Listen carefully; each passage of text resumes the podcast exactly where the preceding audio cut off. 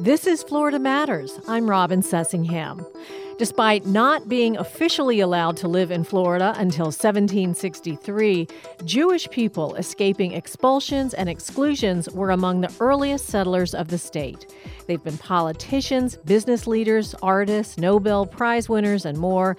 And what is being called the first comprehensive history of Jews in Florida was published this month.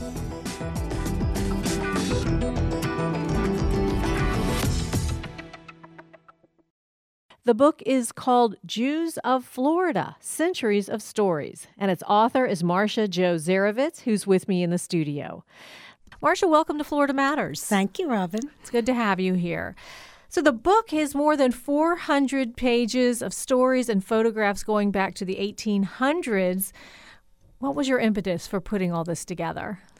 Well, it starts back in the 60s when I moved to Florida. I was originally from West Virginia and um, moved to Florida. My husband was in the military. We moved to McCoy Air Force Base in Orlando. And I'm a person that asks a lot of questions. Well, Jews in, nor, not, notoriously ask a lot of questions. So I got to Orlando and I got very involved in the Jewish community, the organized Jewish community, and I started asking questions like, where did people come from? When did they come? How long have they been here? How did they contribute to the community? How did they get along with the non Jewish community? And nobody had any answers. And then I got very involved in the statewide and national organized Jewish community, and I was invited to sit on the first United Jewish Appeal Young Women's Leadership Cabinet. And I went to my re- first retreat in Washington. And as the women sat around, we talked about how we got involved, why we got involved. And almost everyone said, because my aunt or my grandmother or my mother before me was involved. And then I realized that in Florida, we didn't have those depths of generations. So Jewish continuity, which is the major goal of every Jewish organization and every Jewish family is continuity, uh, I realized we had a major challenge here in Florida because people did not know the history. I found out that in the Northeast, the scholars never addressed Florida. They always thought it was post World War II, condo commandos mentality, Miami Beach, who cared? Mm-hmm. And they really honestly thought, these academics, that it started post World War II.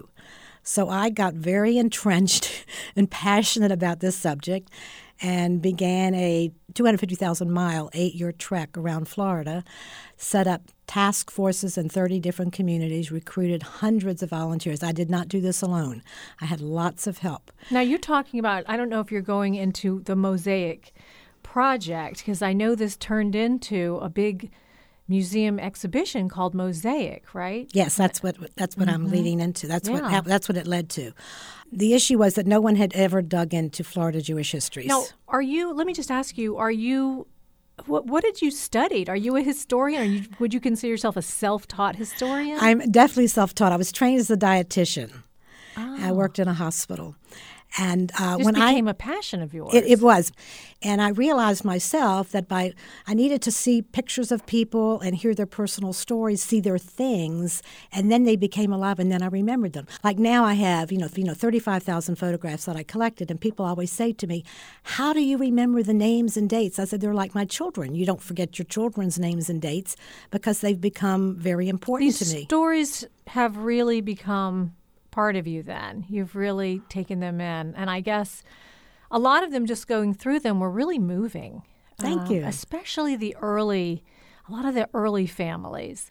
Um, I wanted to ask you to talk about some of these people. You know, who would you say what's the who's the earliest family? Who was the earliest Jewish family in okay. Florida that you found? The the longest uh, continuing Jewish family in Florida is the Dzialynski family from Jacksonville. Actually, they lived in this area too. And they're a perfect family for telling the story because not only are they the longest continuing Jewish family, they came from Prussia and they landed in New York in the late 1840s. They came to Jacksonville by 1850. When I say they, the, the first person that came was Philip Dzialynski, and he brought from Europe his father and mother. His mother uh, unfortunately died in New York, but he brought his father, Abraham, and eight siblings to Jacksonville. So there was a whole large family. And this was in 1850. The family is still in Jacksonville, still Jewish, into the eighth generation. But a and lot, I mean, tentacles all over the state because I saw you said he had a hotel in Fort Meade. Absolutely. In Polk County. He had holdings in Bartow. So all over the state. Right. That's what Jews in the early days, well, even today, it's not a new phenomenon. Mm-hmm. Uh, they moved around according to the economic opportunity. First of all, they came to America, and you mentioned expulsions and exclusions. They originally came to America because of anti Semitism. In fact, that's a word I use 50 times in my book because that's what propelled people to move from place to place. And because of the exclusions and expulsions in Europe, they came to America, and the Jews that came from the early in the early days from Europe, they were never allowed to be farmers. They couldn't own land. So they were very attracted to Florida because it was an economic opportunity, it was religious freedom, and they could work the land. That's why so many of the early pioneers You're saying were they farmers. Couldn't, they couldn't work the land back in Europe. They right. couldn't own land right. in Europe. But when they got to the United States, so they got into citrus. They got into That's ranching. why Florida was attractive because they could, it was a way for them to be independent, mm-hmm. not have to work for someone else to support their family, and that's what they were looking for. They were looking a way to support their family in freedom. So yes, that Dzialynski family you mentioned, yes, they moved all over the state because as economic opportunities opened up, like when Tampa opened up, when different areas opened up, they would move to strike out a new fortune and one area would decline and one opportunity and one area would, would be on the rise. So they moved around the state. But they had their roots in Jacksonville. yes, and the like. family is still in Jacksonville. And they're still there. So did, were they founders of that synagogue in Jacksonville? Yes, one of the Morris Dzialynski was Philip's one of Philip's brothers, became the first president of the second congregation in the state, which is the Ahavath Chesed in Jacksonville. He was also mayor at the same time. A lot oh, of I think early you said mayors, the only Jewish mayor still right in Jacksonville. Jacksonville. Uh, we've had uh, over 200 Jewish mayors in Florida. In the early days, there were more. The first one was Henry Brash and Marianna in 1879. And they, it's because they were educated. They came here educated. They were trusted. They were good speakers, and people people respected them. I so think some people might be surprised about that, that there would be that much tolerance for Jewish people that they would elect them mayor of their town. Amazing, you wouldn't it? you you know a lot of times you wouldn't think that, but South Carolina the same way. There was a lot of tolerance towards different religions, towards the Jewish religion back then. Right. Surprisingly, I spend 13 pages of my book, which is a large chunk, on politics. I have a list of every Jewish mayor. I hope every. You know, I always say, you know, as best I could get. It took me years. I've been doing this for 35 years. So this book is a culmination of my 35 years of research. So I listed the Jewish mayors, uh, all the Jews in the state legislature, all the Jews in the federal, in, in, in, who have been ambassadors. We've had one Jewish governor, David Sholtz, in 1933. And as a matter of fact, he was attacked because of anti Semitism. His opponent stated that he was a Jesus. I'm Episcopalian, Episcopalian, but my, my opponent is Jewish and he tried to use that uh, to you know to put him down, but he actually got elected by the largest plurality of that time. Um, I think people would be familiar with the name uh, Yulee and Levy County. That was an early Jewish family in Moses the Panhandle, Levy. right? Moses Levy, no, in Central Florida, around oh, Gainesville. Oh, okay. Um, Moses Levy is the most important person in early Florida Jewish history. He's a very important person in Florida history. He was the first developer in Florida that formed the first development corporation in 1819. His attorney was Alex Hammer, Alexander Hamilton Jr., who was the U.S. Attorney for the East District at that time. So he uh, bought 100,000 acres in like it starts like in Gainesville area, Alachua County, Orange Seminole County, all the way over here to, to Hillsborough County in Tampa. He had 100,000 acres, and he formed a colony, a, a plantation in Micanopy called Pilgrimage Plantation, specifically to bring Jews that were already being persecuted in Northern Europe before they were even persecuted in Eastern Europe, to bring them to Central Florida to become farmers. And as I mentioned, Jews in Europe were not used to being farmers. They, they were not farmers because they couldn't own land. So he brought them to Central Florida, just a little south of Gainesville. He was a founder of Micanopy. He, and he brought uh, he he devoted a thousand acres to this plantation, and they they spoke Hebrew. They he taught them farming. He brought the first citrus trees. He brought the first sugar tree, sugar cane trees. Uh, How many people there were, ended up settling there? There were probably about 35. There were five Jewish families that came. Mm-hmm. Uh, Felix Warburg of the German Warburg family was his agent in Europe to recruit. In fact, Warburg came there to live himself. In fact, on the campus of the University of Florida, there's a Lake Warburg named for him. There's a Levy Lake, which is uh, off the property where uh, he had his plantation. But he uh, he was the first commissioner of education for Florida. He was responsible for the first public school in St. Augustine. He was amazing. He was a brilliant man. He was against slavery. He was an abolitionist. He went to England and spoke out for abolition. Um, he had slaves, but he believed that his slaves should be free when they became of age. They would, but he wouldn't free them until they were educated. He wanted to keep families together. He, if he was known as an abolitionist in Florida, that would have been a problem because the Florida economy was based on slavery at that time.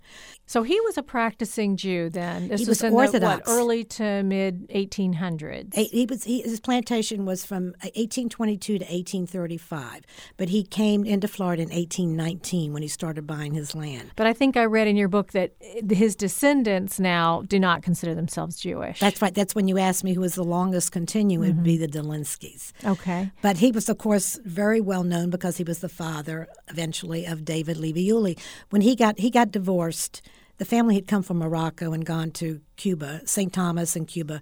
As a matter of fact, it's very interesting because his son, David Levy-Yulee, who you mentioned, became the first person of Jewish ancestry to serve in the U.S. Senate. There have been there's been a book written about Judah P. Benjamin as the first Jew to serve in the U.S. Senate, but he was not. He was eight years after David Levy-Yulee, and they were actually cousins, and their fathers were in business together in St. Thomas. And it's interesting that both of the sons became U.S. senators, one from Louisiana, one from Florida. So David Levy-Yulee became the first Florida senator. He was actually responsible for bringing Florida in as the 27th state in 1845. He helped draft the Constitution. He had back to the plantation. He had worked on the plantation with his father, and that's where his father wanted him to be. And they had many differences of opinion. One is uh, on slavery. David was believed he in slavery, and he had slavery on his plantation. The son, the son, David. Ah. And uh, also, as you mentioned, uh, Moses was an Orthodox Jew. He actually was a literalist. He lived his life just as the Bible said, where David did not want to be so religious. And there's been a lot of discussion over the years that David Levy-Yulee had converted. And I have evidence, I have a, a copy of a letter that his wife Nanny wrote him after he had served in politics, imploring him to be baptized with their son. So that indicates that he had not been baptized. He had not been converted. But he had out. married a non-Jew. He had married, as did Judah P. Benjamin, as did many other people. Mm-hmm. Let me let me stop you for a second. I know it's I'm, hard for me to stop. I'm sorry, Marcia. So you obviously could have done a whole book about this history, the, even this one story, um, but you've taken us all the way up to modern times. You mentioned Sam Proctor at the University of Florida, and I know he has been really important to to you and to the history of, of Jewish people in Florida. Tell me about him. Well, Sam Proctor was born in Jacksonville. His parents had a little grocery store where he used to work. He always, I have a wonderful photograph of that in the book. And there's a woman behind the cash register. It's hard to see her, but he said, That's my mom. And she was always behind the cash register. Mm-hmm. But Sam became my cheerleader when I started this project. He was so excited. He was the only person that had ever done any history, historical research. And he all. was a professor at the University of For Florida. For 50 years, she taught, he taught Florida history, not Jewish history, Florida history at the University of Florida. He was known as Mr. Florida History. Right. And everyone that went to Gainesville, Jew or non-Jew, knew Sam Proctor. Right. He was 11. His, he was a, a, you know a mentor to the fraternity, the Jewish fraternities, and his wife was a uh, a house mother to A.E. Phi in, at the University of Florida. That Bessie and Sam were just beloved. I'm Robin Sussingham, and this is Florida Matters. I'm speaking to Marcia Jo Zerivitz, author of the new book, Jews of Florida Centuries of Stories. It really is centuries of stories, Marcia. And I wanted, I had to ask you, How did you decide whom to include and whom to leave out? Because I know just in my family, uh, we've had comments about who's not in there. And I imagine you've gotten a lot of feedback about why isn't my grandfather in there? Why isn't my father in there? How, how did you how did you make these decisions? First of all, I was running a museum and it was exhibition focused. Mm-hmm. So you have to have either a thing or a photograph. So a lot of people come in and say, "Why is my grandfather not there? He had a little grocery store on 8th Street and I don't see him." So I'll say, "Well, did you bring us a picture? Do we have a picture? Do we have his story?" no. I said, well, then how would I know? Number one. Number two, um, limited by space. It's, yeah, it's 434 pages. Uh, it's very comprehensive. The hardest part of doing this book, and it took me two full years to organize it and put it together. It, I organized it by themes. I, I, that took a lot of time to figure out how do how I present this material. It, right. Because you know, if you don't put it in a logical manner, people are not going to be able to to chew on all this. Right. So uh, I did it by themes, and uh, I picked out people that best represented the theme, best re- represented the story that I wanted to tell, and obviously I had to have something. Mm-hmm. So. Whether it's arts or politics, Holocaust was one was a really moving chapter. That had some surprises for me. Henri Landwirth in Orlando owned a lot of um, Holiday, Holiday Inns. Inns. He had met the astronauts because he had the hotels out in uh, Cape Canaveral. Right. He'd lived in Lakeland for a while, um, moved to Orlando, and very successful. I did not realize he was a Holocaust survivor. So um, these stories were were incredible, and they're inspirational. They they make you want to act. To me, especially, I want young people to get a hold of this book. I want people to buy it for their grandchildren, their children, because they're inspiring. And to me, if when I read stories like that, it makes me want to do something with my life, make my life meaningful, and that's what I'm hoping it will inspire people to take action. So all these stories, I just want to ask you. I mean, you've been working on the Jewish people's story in Florida since the mid 80s. The, the mid 80s. 35 years. Is there some kind of a thread or a theme that you have uncovered running through the history? Yes, my bottom line was we look back to ensure our moving forward. Because I start out by saying it's all about roots and memory and Jewish continuity. Like cut flowers, Jews wither without roots. Our collective memories are our roots. That's what drove me to do what I did.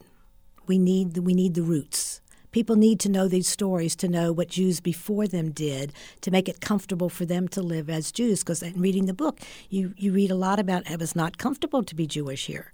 Yeah, I, I wanted to ask you about that because it really was not that long ago. I mean, a generation ago, that a lot of places in the state were restricted. Restricted meant Jews are not welcome here. It was hotels, country clubs, of course, uh, swimming pools, restaurants, and you might see a sign um, that said, We are restricted. And you knew if you were Jewish to turn around. Um, so it's hard for younger people to understand what that was like. I was having dinner with a Catholic couple the other night, and this always just stops people in their tracks. They, they ask me about, you know, the book and everything, and I'll say, well, you know, Ponce de Leon discovered Florida for Spain in 1513. And because Spain then owned Florida, and it was during the Inquisition, only Catholics could live in Florida for 250 years. And they look at me like, where do you come up with something like that? But that's the reality. And people just have a hard time because people, even the editors of my book, they wanted to call it Jewish Florida. Uh, they, you know, the, the anti anti-Semitism goes back to Wilhelm Marr, the word, in 1879 when he created the word because he his his group felt that Jews were going wanted to take over the world, run the world, and they called that Semitism. So they formed this group, anti-Semitism. And that's what it, it, it's the fear of non Jews that Jews are going to take over, rule everything, own all the banks that you've heard. So in Florida, for people to think that Jews could not even live here for 250 years, they just they have, have trouble absorbing that fact. But it wasn't until 1763 after the French Indian War in the Treaty of Paris in Paris, France, that That treaty said that Florida would be turned over to Britain. That's when Spain got rights to Cuba and rights to Louisiana. So Jews who were living in Louisiana for hundreds of years had to leave, and they came into Pensacola, Florida in 1763. That was the first place where Jews lived in Florida. There, so the people are shocked in two aspects. One, the Jews couldn't live here for the first 250 years, but they don't really realize what that date is because then when you tell them when Jews have been here since 1763, they're also like surprised. Oh, they've been here that long. So it was 250 years they couldn't be here, but we've been here for 250 years and made all these contributions. So my bottom line is yes, it is twofold. One, that Jews have made, I say ginormous, I made up a word, ginormous contributions to the development of Florida in every area that you mentioned, and the fact that we ourselves need these stories, these roots, to ensure our continuity. Are there some people in your research that you just found amazing? Maybe the most influential people that you that you thought of. Tell us about those people. Shepard Broad comes to mind. He was um, an orphan in the potato famine. This family died. And he took advantage of the HIAS, Hebrew Immigration Aid Society, which in the early part of the 20th century were bringing Jews to America. And he made his way by foot from Russia to a port in Western Europe and got to on the wrong boat. He was supposed to come to America because he had an uncle that was living in New York, but he got on the wrong boat and ended up in Canada. He was going to be sent back because he was sickly looking, and you know, they didn't want not unhealthy people to come into the country. So this this shepherd boy was very sickly, and he was about to be sent back and he caught the eye of this benefactor adolf stark was his name. And, and adolf took him off the ship took him home gave him the first bath of his life. He was 14 years old and got him clothes and was got and got him in contact with his uncle in new york and took him to new york. And he went to you know of course he was speaking russian. He learned english a very very bright person. He um, was in uh, new york went through school went to law school, got married, and he became a very prominent attorney and wanted to to go on a, to take his clients on a fishing trip. They went to Key West, and on the way way back from Key West, it was in the early 40s. He stopped in Miami, Miami Beach, and saw that it was just fabulous, beautiful place to live. So he went home and he told his wife Ruth that they were going to move to Miami Beach, which they did. And he developed. He became a developer and a banker and he developed Bay Harbor Islands. If you've ever been to Miami Beach, it's uh, right when you drive up to uh, up Miami Beach, you go through Bal Harbor. He uh, dredged up land to become Bay Harbor Islands. Became the mayor, longtime mayor of Bay Harbor Islands. He started American Savings Bank. He started the law firm Broad and Cassel, which is all over the state, all over as many offices all over the world.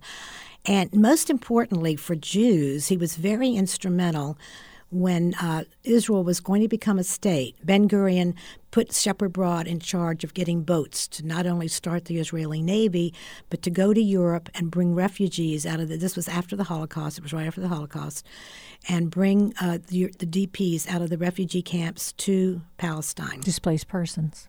Yes. Mm-hmm. So uh, Shepherd Broad went back to Miami. He bought banana boats and they re-outfitted them on the Miami River. They built bunks in them for the refugees. They put, you know, they, they, collected munitions, weapons with all the bullets and everything. Put them under the floorboards of the ships. Recruited Americans, some Jews, some not, captains to sail boats. Shepard was the most major Zionist from Florida, and he accomplished a huge amount. In fact, he won the Horatio Alger Award of all the people that I interviewed, and I did over 700 oral histories, Shepard Broad was the most brilliant person that I interviewed. So you actually spoke to him? Oh, yes. And how old was he? His daughter was actually a very good friend. He was uh, he was born in 19. Uh, let's see, he came in 1920. He was 14, so he was born in 1906. Oh, yeah, six somewhere around yeah, there. So when you spoke to him, it was in the 1980s. Okay. He died in the 90s. I forget what year but he was just such a powerful man and sweet and gentle but brilliant. So yes, if I had to pick out one person, that's the first. You're the first person that's ever asked me that. And another thing related to that, um, I, as I moved around the state all those years, I never stayed in a hotel. It was the most remarkable thing. I would get a name, and somebody would say, "Oh, if you're going to Miami, you got to call so and so." I'd call them up, and one was Ann Bustle, who was Shepard Broad's daughter, and she said, "You have to stay with me." And I said, "Of course." And that's what that's how I gathered the history. People would bring their family out. I didn't know who Shepard Broad was. She brings down her family album and tells me her father's story. Um, you mentioned a few times this Jewish Museum of Florida. Um, so, briefly, tell me so you founded that museum, yes. and all this work that you were doing for that museum is the foundation for this book. Where is the museum, and um, and what's there? Miami Beach wasn't even a city until 1915. So the first Jews came in 1913. That was Joe and Jenny Weiss who started Joe's Stone Crab Restaurant. Most everybody knows of Joe's, and they're astounded to know that they were Jewish. And they had to live south of Fifth. Why was that? Because the deeds, there were restrictive covenants in the deeds. It said if you had of any Syrian or Hebrew blood, and these were actually in Carl Fisher, who was the developer of Miami Beach. This was actually written in the deeds. But the interesting thing is, south of Fifth, the Lummus brothers, L U M M U S, had come from the Carolinas which you mentioned earlier, they were tolerant of Jews. They bought the land south of Fifth, and they had always done business with Jews back in the Carolinas. So they they leased and, and sold land to Jews. So Jews could be south of Fifth. So the, the building that I converted, the synagogue that I converted to the museum, is south of Fifth. I was doing all this research, and it was specifically for the traveling exhibit, Mosaic Jewish Life in Florida. Right. People were saying we need to create a museum. Every time I opened an exhibit, we would have a board meeting. I had a statewide board of 72 people. And in 1992, here in Tampa, we made the decision to create a Jewish Museum of Florida.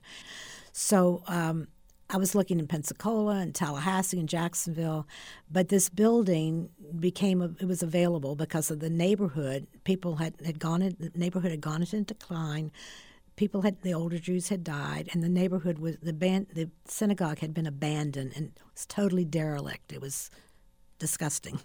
but I saw the building and I fell in love with it because it was 80 stained glass windows. Henry Hohauser designed the building, who was the most famous of the Art Deco architects. That was his first project in 1936. And so that is where the museum ended. Uh, Marcia Jo Zerivitz, I clearly we we could talk all day, I think. You have amazing stories to tell, but unfortunately our time is limited. Marcia Jo Zerivitz is the author of the new book Jews of Florida, Centuries of Stories. Thank you so much for being here. You're welcome. I've it's my pleasure. I love you. to spread the word and get people excited about Florida Jewish history. You can listen to Florida Matters whenever it's convenient for you as a podcast. You can search for it and subscribe wherever you get your podcasts. Florida Matters is a production of WUSF Public Media. The engineer is George Govin. The show is produced by Christy Oshana. I'm Robin Sussingham. Thanks for listening.